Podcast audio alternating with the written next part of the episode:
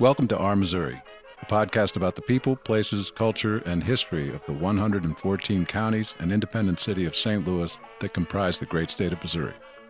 Each episode focuses on a topic related to the state, ranging from publications about Missouri's history to current projects undertaken by organizations to preserve and promote local institutions. The Our Missouri podcast is recorded at the Center for Missouri Studies in Columbia and is generously provided to you by the State Historical Society of Missouri. And now, here's your host, Sean Rost. Good morning, good afternoon, and good evening, or whatever hour you're tuning in to listen to the Our Missouri podcast. My name is Sean Rost, and I will be your guides to explore the memories, moments, and misfortunes from Our Missouri. Welcome to Season 2 of the podcast. We are delighted to have you with us, and we look forward to continuing to provide quality content about Our Missouri. Today's episode serves as not only the opening of Season 2, but also the start of a multi-part series on the Ozarks. Sure, you think you know the Ozarks. The home of Branson, the Bald Knobbers, and the Beverly Hillbillies, right? Well, in this series, we'll talk about the Ozarks, a region covering roughly half of Missouri as a cultural identity as well as a physical place. So, come along for a trip to the Ozarks. Our guest is Brooks Blevins. He holds a Ph.D. in history from Auburn University and presently serves as the Noel Boyd Professor of Ozark Studies at Missouri State University. His book, A History of the Ozarks, Volume 1, The Old Ozarks, was published by the University of Illinois Press in 2018. History of the Ozarks Volume 2, The Conflicted Ozarks, will be released in fall 2019. Welcome to the Our Missouri podcast, Brooks. Thanks, Sean. Good to be here. Now, when we look at your project and its kind of overall perspective on the early Ozarks and the origins of the Ozarks, how did you come about to write this book?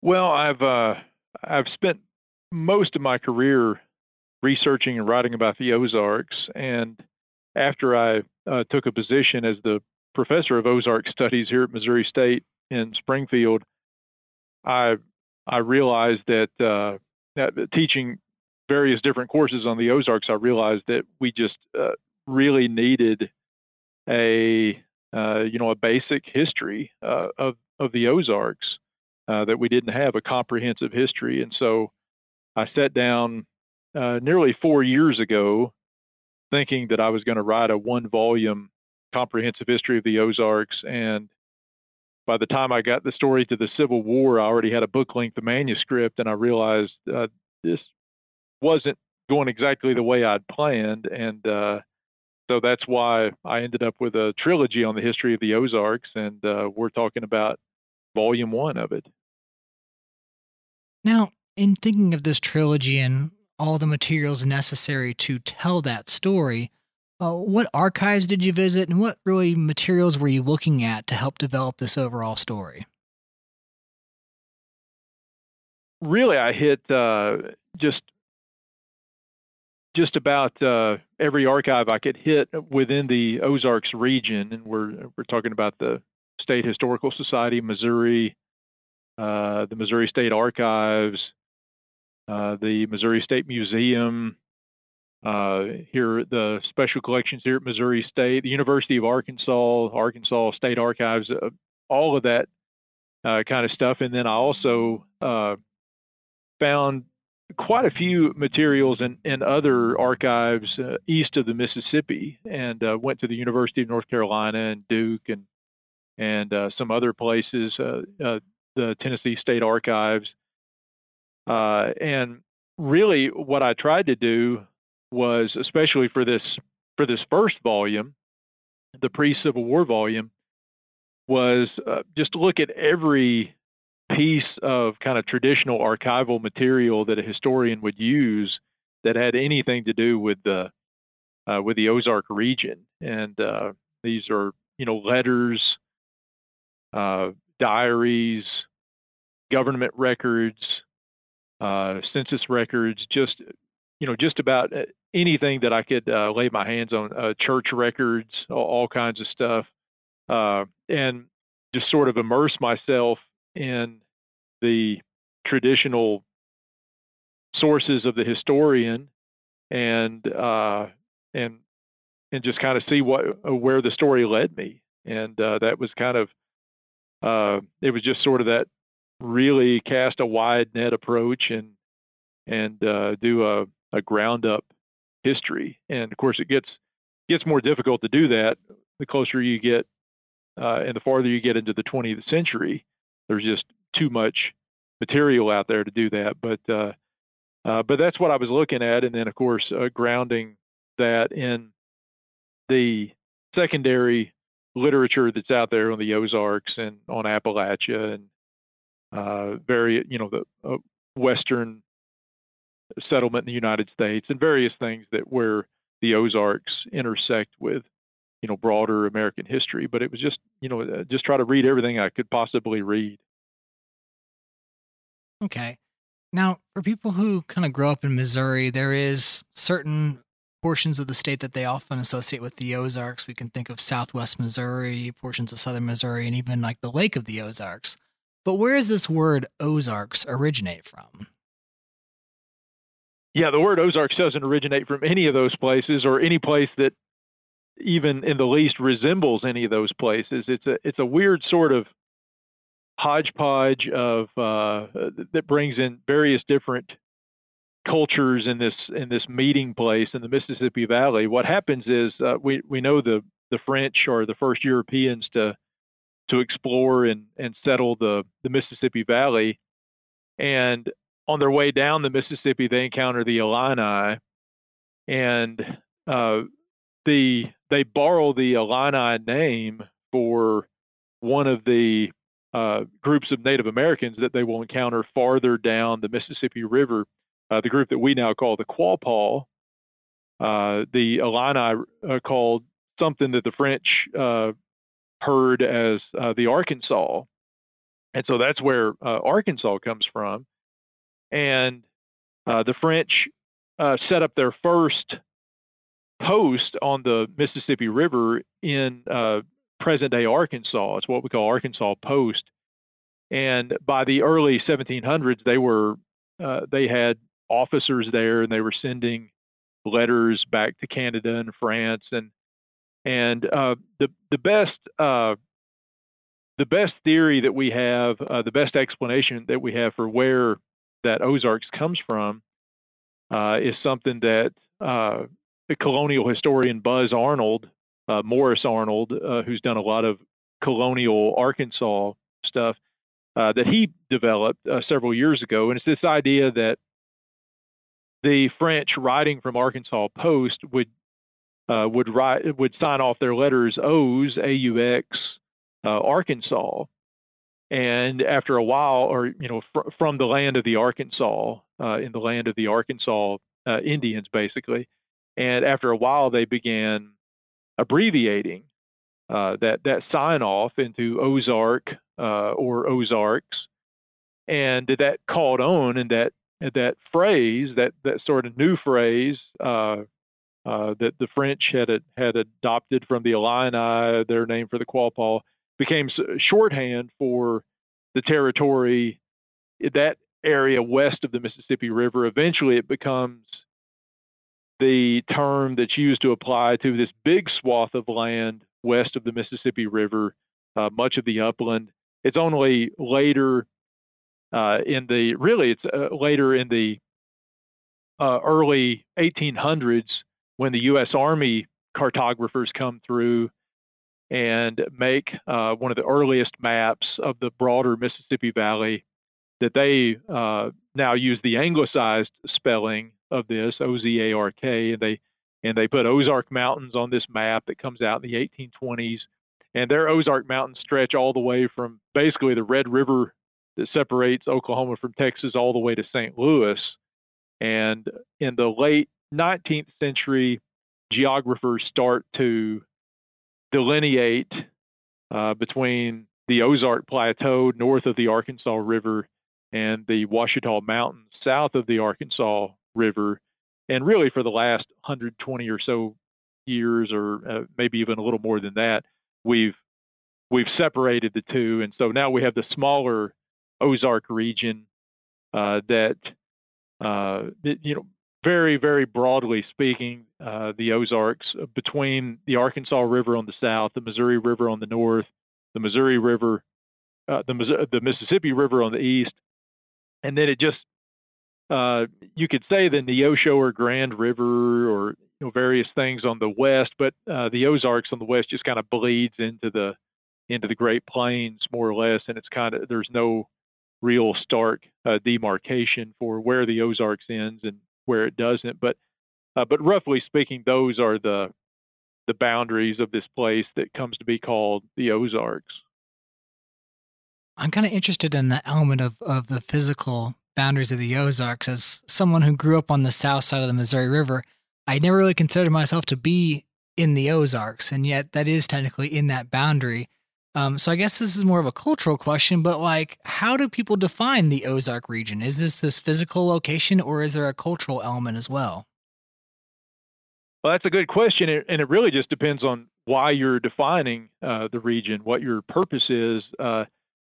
We geographers tend to make maps, and we depend on geographers for making maps, but in this case, we generally rely on basically geological maps, maps of the physical Ozarks, what it is that separates this physical region from slightly or very different physical regions that surround it.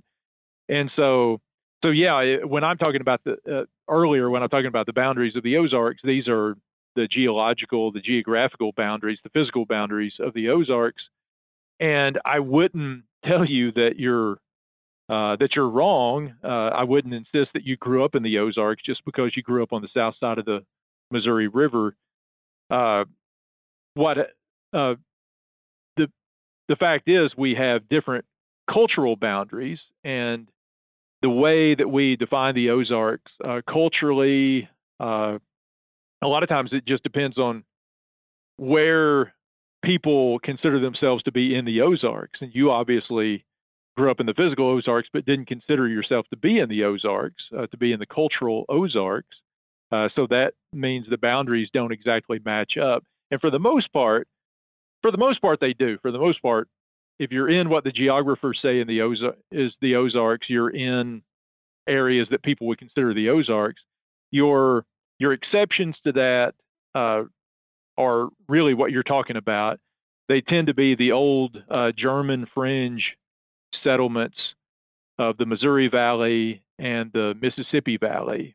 And those are the places where people are less likely to culturally, historically identify with the Ozarks.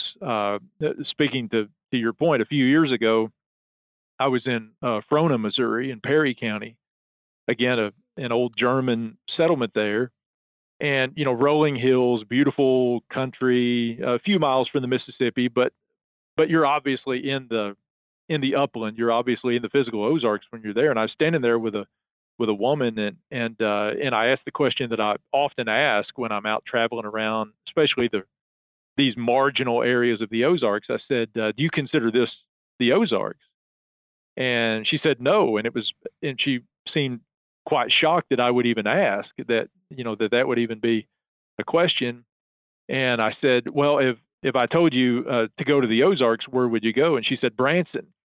So that kind of gives you an idea that people have this, a lot of times people have this kind of stereotype of the Ozarks in mind, this cultural concept in mind. And if they don't feel that they fit into that, then they don't. And of course, in Missouri history, German history is so important to what we do. And we know that those pre-Civil War German settlements were just, in many ways, were just kind of islands to themselves. And they didn't often associate and often, I think, disassociated with the English speakers in their midst, who often didn't share. They certainly didn't share a language. They didn't share a cultural heritage. They were often from different classes, different education levels, and so I think a lot of that secession of the fringes of the Ozarks out of the cultural Ozarks just stems from that old German settlement and the fact that they had their own identity, their own way of defining who they were and where they were, and that didn't include, these upland Southerners from the hills of Tennessee and Kentucky and places like that who lived very different lives. Yeah, that comment on Branson is interesting. Thinking about my own life, yeah, if someone would ask me where are the Ozarks at, I would have probably said the I-44 corridor kind of going on down. So I think that is kind of interesting, both culturally as well as this kind of physical element of people seeing this larger physical Ozarks, but then also this kind of cultural interpretation of where the Ozarks fall. And looking at the Ozarks kind of historically in Missouri history, we think of it being considered the quote-unquote last settled region of the state. We think of the development of the Mississippi River and the Missouri River and up in kind of what is Little Dixie and St. Louis and Kansas City as the two corner points there. But the phrase settled is kind of problematic as it tends to assume that this is kind of Americanized settlement. This is the settlement of the early 19th century. Who was living in the Ozarks in these years before Missouri statehood, and how did they view the eventual settlement by Europeans, as well as later you can think of Anglo-American settlers? Right. Well, you have in the early part of the Ozarks, and we're talking about the 18th century and the very early 19th century, you got a pretty diverse cast of people. For one thing, beginning in the Spanish era, especially in the 1780s and 1790s, you have this movement of what in the book I call immigrant Indians. These are, your displaced Native Americans from east of the Mississippi who start to flow into the region. They start to flow into southeastern Missouri and eventually even make their way all the way over into southwestern Missouri, into northern Arkansas, across the Ozarks, beginning with groups like the Shawnees and the Delawares, and encroaching on what the Osage would consider their territory, their hunting ground. And eventually the Cherokees claim a piece of the Ozarks, the Kickapoos, and all these different groups. And so you have, in the late 1700s, all the way into really up until about 1830 or so, you have this buildup of these immigrant Indians who are settling the old Osage hunting ground. For the most part, the Osage, though they claim the Ozarks as their own, they really didn't live in the Ozarks. A few of them lived on the very fringes, kind of northwestern fringes of the Ozarks, but for the most part, they didn't live in the physical Ozarks. So you have all of these immigrant settlers who are coming in, and by the 1820s, there's so many of them that especially in southwest Missouri and northwest Arkansas, in north central Arkansas, you've got probably well over 10,000 these immigrant Indians, and there's this pan-Indian movement that develops, led by a Shawnee by the name of Quatawapia, and it becomes so strong in the 1820s. There are probably about a dozen different tribes, a dozen different nations who were involved in this movement. That's kind of centered on the White River Valley and north central, northwest Arkansas, and that the Cherokees and the Shawnees and the Delawares, all these groups agree that what their goal is to have an autonomous nation of their own, where the U.S. government will leave them alone and let them do what they want to do. And so they decide that this is where they want to build this autonomous land, this autonomous government. And so Quatawapia visits William Clark in St. Louis, kind of gets his blessing more or less. He goes on to Washington, D.C.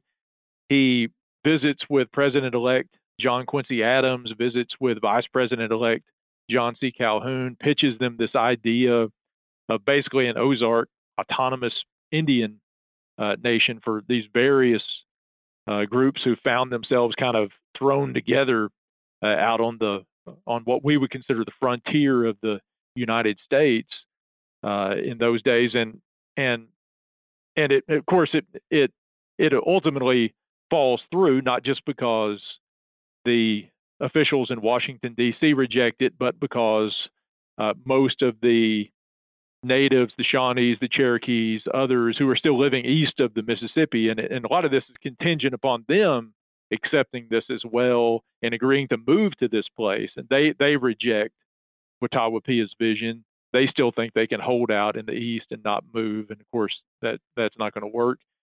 And so it falls through, but it does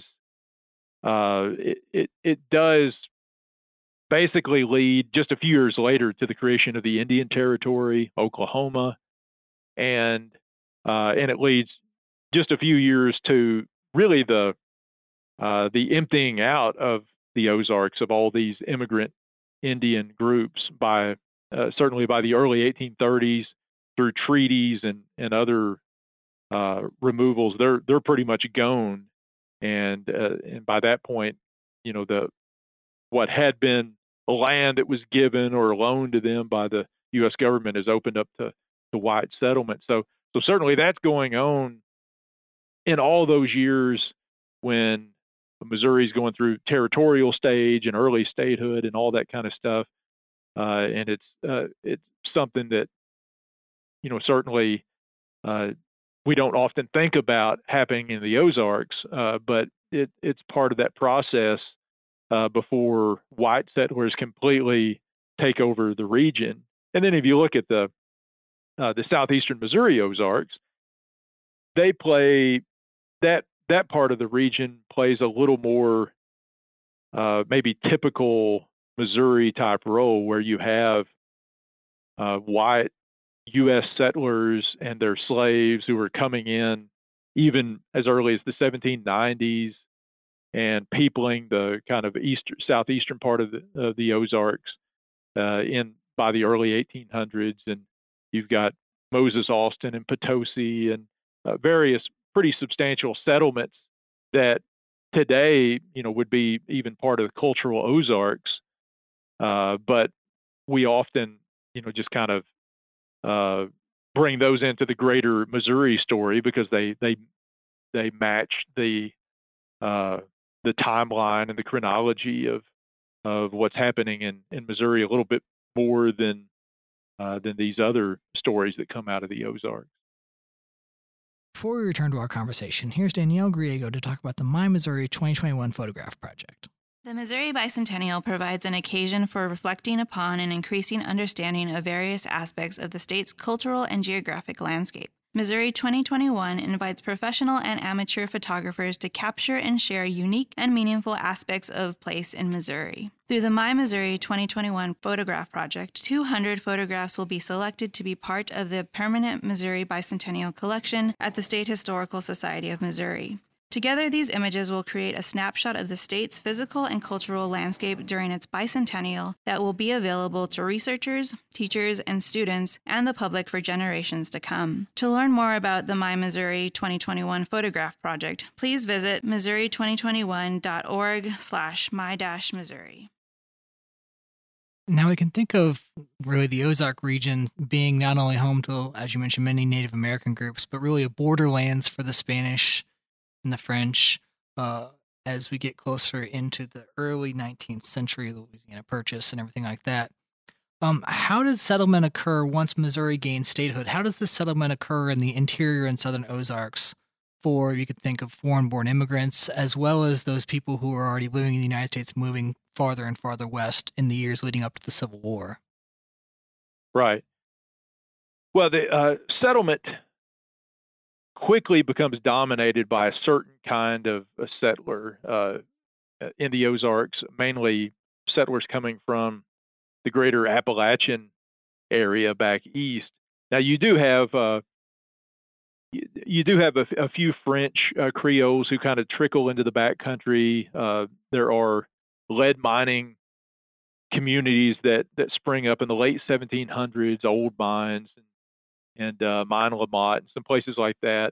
And there's even, you know, the French village of St. Michael, which is now part of Fredericktown, that pops up in the late 1700s.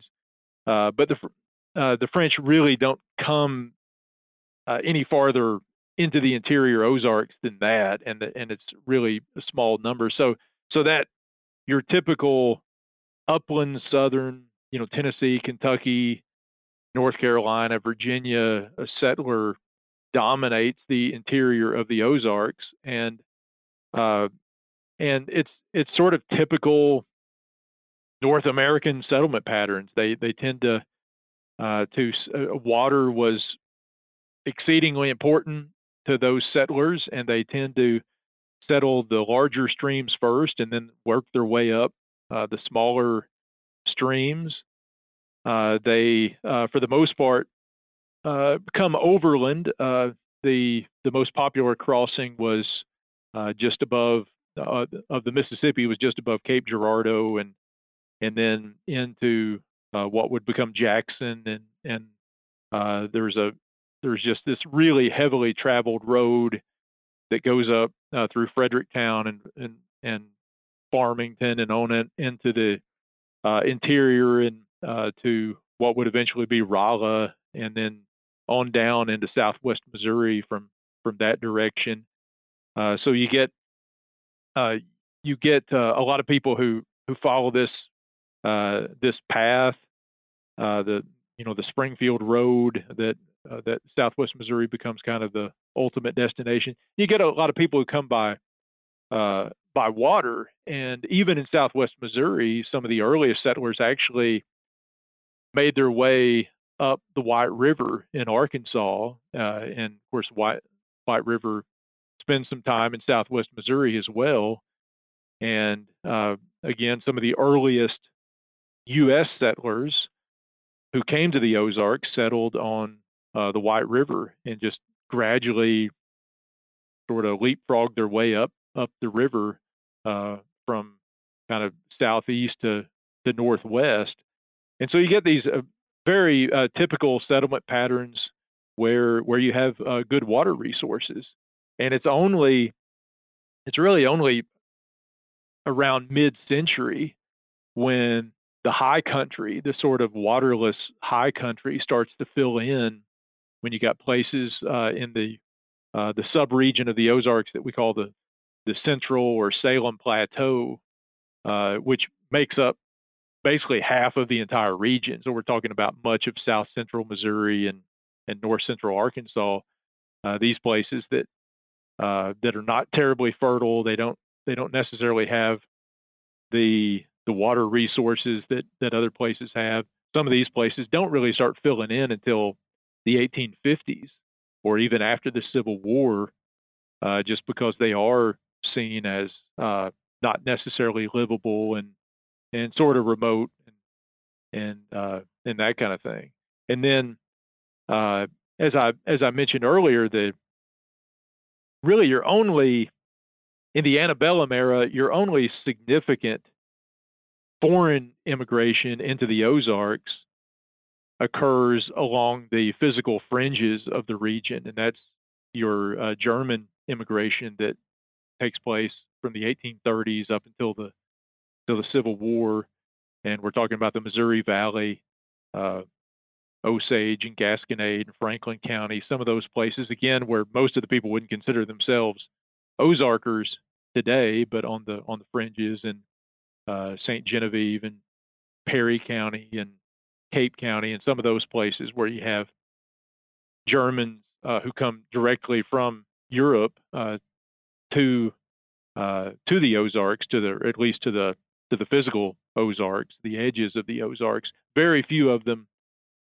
make their way into the interior. There are obviously examples of people who do that, but the vast majority of them remain on the kind of fringes of the Ozarks.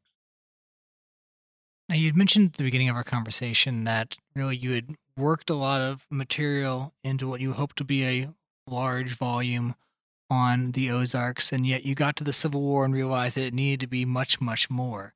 So with this being Volume 1, focusing on the early Ozarks up until the Civil War, what would the remaining parts of this series focus in on, and what would their timelines be? Volume 2, which is finished and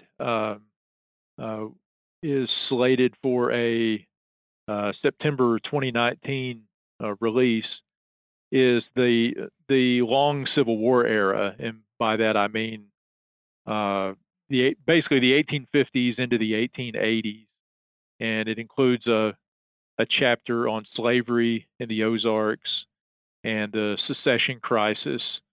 And then roughly half of the book is focuses on the Civil War itself, both the military part of the conflict, and there are some significant battles with pretty large armies that take place in the Ozarks, and almost exclusively within the first 20 months or so of the conflict, and then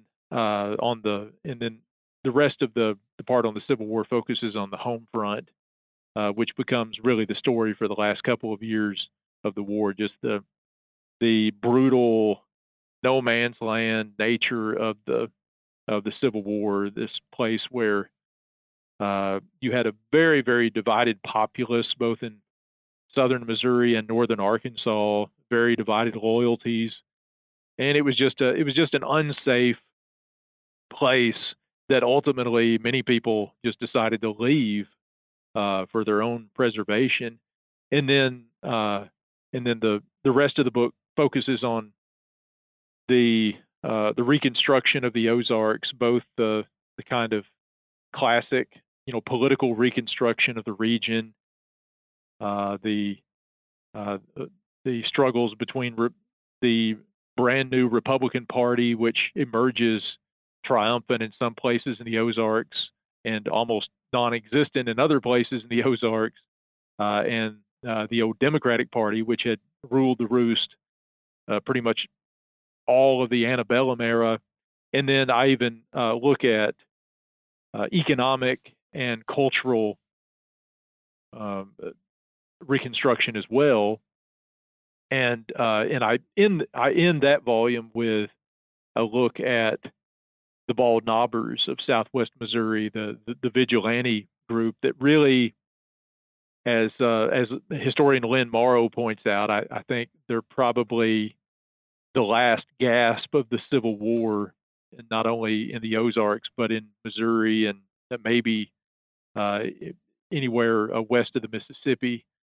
Even though what they're doing is happening 20 years or more after the official end of the conflict. And then volume 3, which I'm still working on, just carries the story into the 21st century. And volume 3 is the one that really most consciously focuses on what you would call the cultural Ozarks. So your old German fringes along the northern and northeastern part of the region won't get hardly as much airplay with volume 3, as I concentrate more on the kind of social construct of the Ozarks, the Ozarks that people in the 21st century tend to think about when they think about the Ozarks. And so that includes just about everything under the sun that's happened in the last 140 years or so. It all sounds very fascinating. We look forward to those upcoming volumes. You said it's upcoming in September 2019 for volume 2, and then at some point for volume 3. Thank you very much for joining us today and being on the podcast. Sure, it's been a pleasure. Thanks for listening to this week's episode.